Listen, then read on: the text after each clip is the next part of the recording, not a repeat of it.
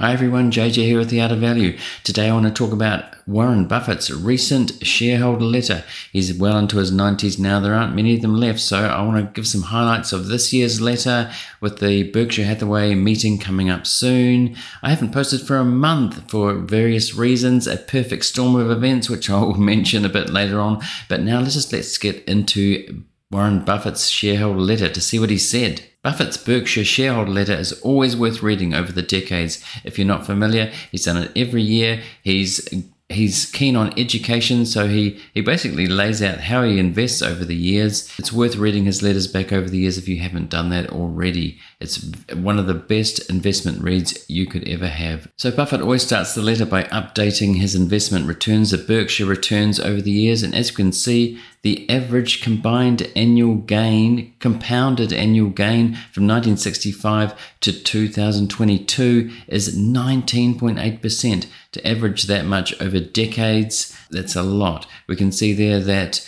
uh, it's 19.8% for Berkshire and 9.9% for the S&P 500. So beating the market, and the overall gain is a 3,787 1,464% over that time. Sounds ridiculous when you say it like that compared to the S&P 500 which is 24,700, which is still good. He Buffett has encouraged people to to index to use an index fund if they're not good or not familiar with uh, analyzing companies.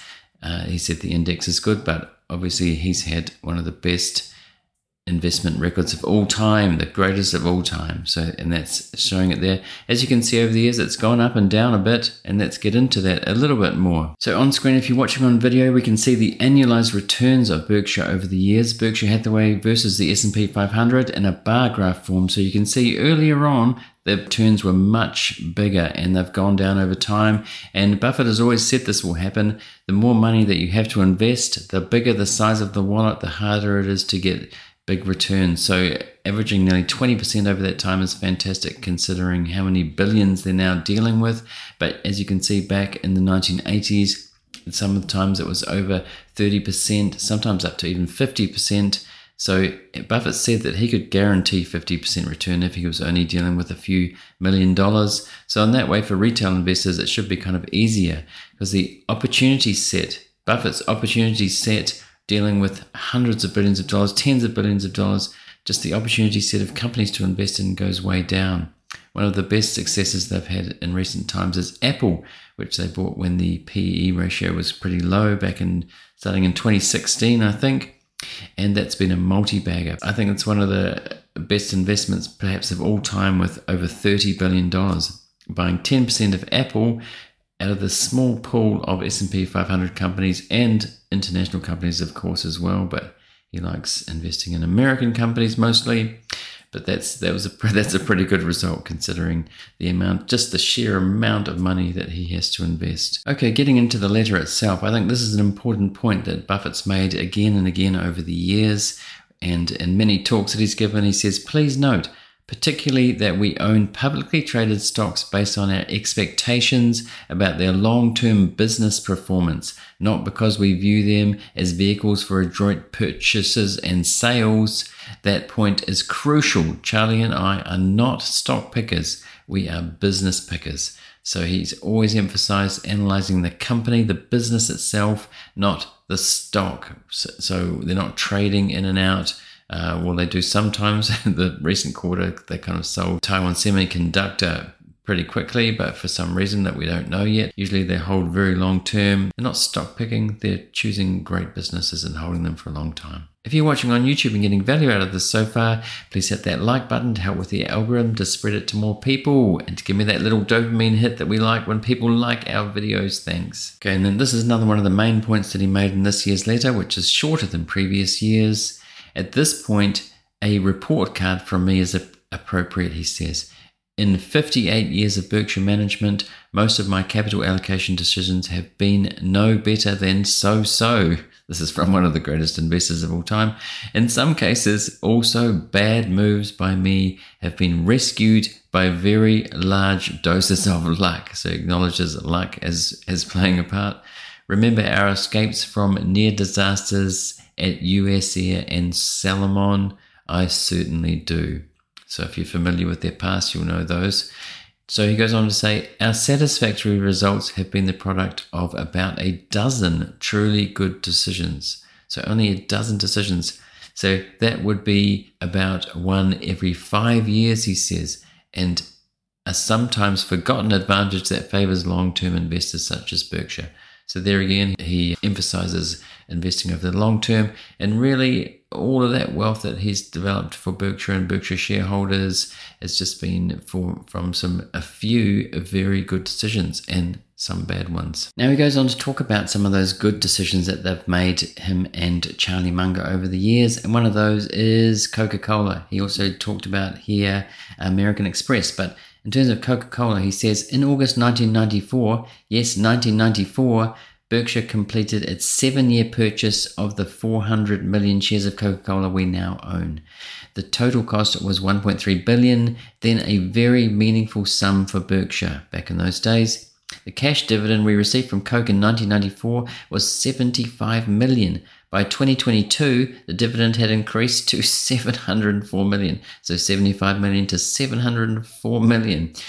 Growth occurred every year, just as certain as birthdays. All Charlie and I were required to do was cash Coke's quarterly dividend checks. We expect those checks are highly likely to grow. So he's saying that they bought a very good business there, made a very good decision, and they just held it for a very long time.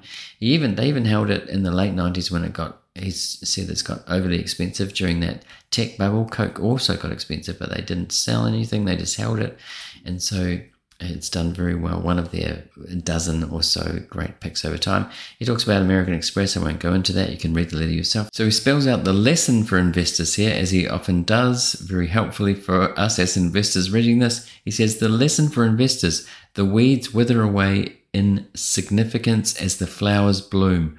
Over time, it takes just a few winners to work wonders, and yes, it helps to start early and live into your 90s as well. So basically, uh, encouraging people to start early, invest for a very long time because the compounding uh, works over the, the longer you invest for, the more compounding there is. That stands to reason. Sometimes people don't work that out early on in life; they work it out later on. Talking about uh, you know the weeds wither away and the flowers bloom. That's that's about uh, watering the flowers and pulling the weeds. So even if you don't sell, it becomes obvious that uh, as you know, some of their companies have grown to be big percentages of their portfolio without them selling because they've just done well. If you look at Apple, that's the case right now, where they it's a huge percentage of the Berkshire public share portfolio because it's become a multi-bagger since 2016. It's just an outsized return. So again, this is one of the main points of this year's letter. He talks about buybacks, which is kind of topical in the news. Politicians have been talking about it. Joe Biden's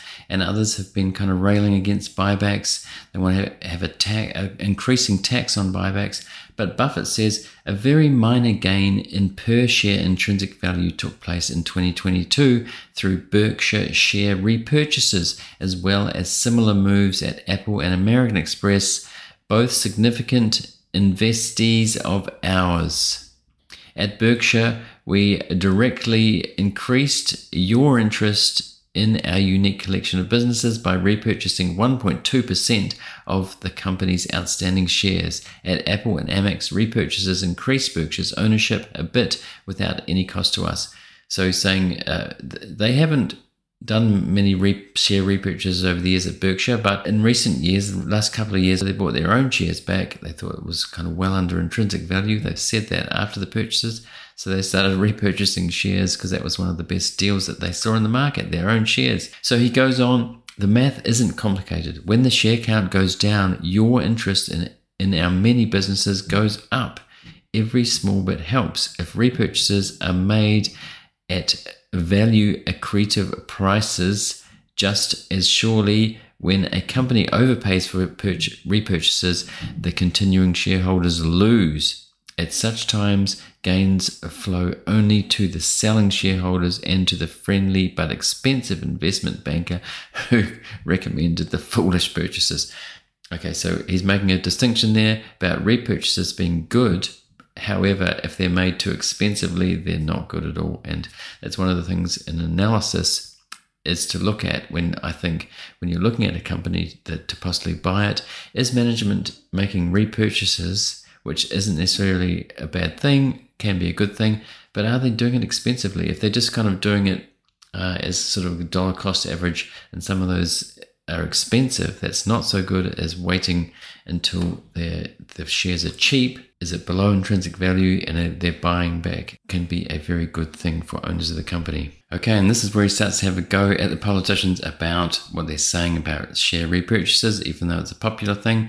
And it's mainly because I think people don't understand repurchases and uh, how they can be beneficial.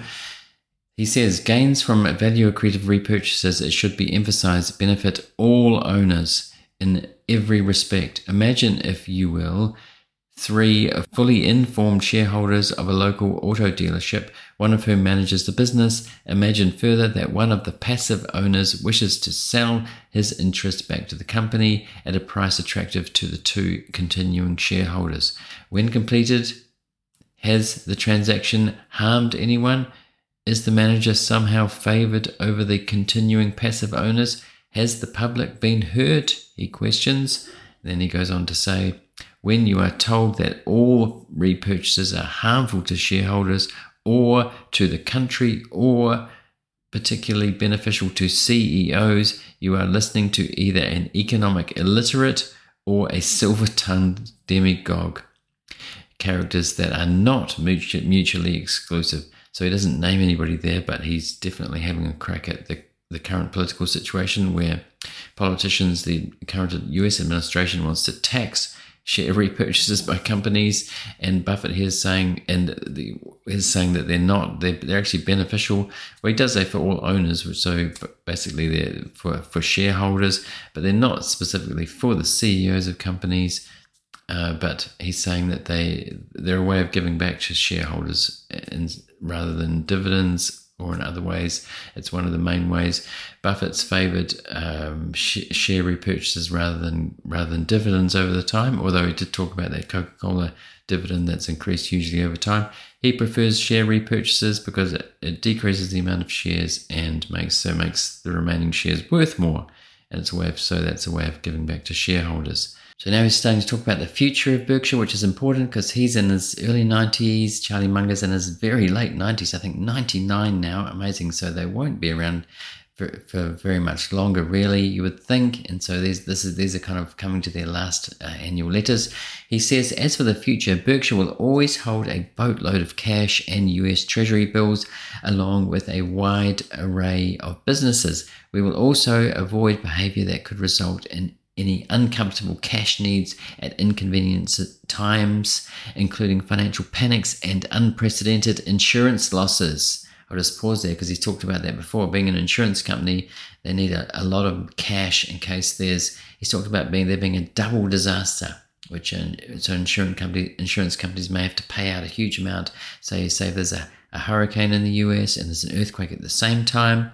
If we look at Japan, you know, there was a nuclear disaster and an earthquake, tsunami at the same time, something like that happening in the US. He's very conscious of that. That's one of the reasons that Berkshire has so much cash on hand, which sometimes people criticize, saying, why aren't they investing at all? Why they have so much cash? That's a big reason why. So he goes on, our CEO will always be the chief risk officer, a task it is irresponsible to delegate.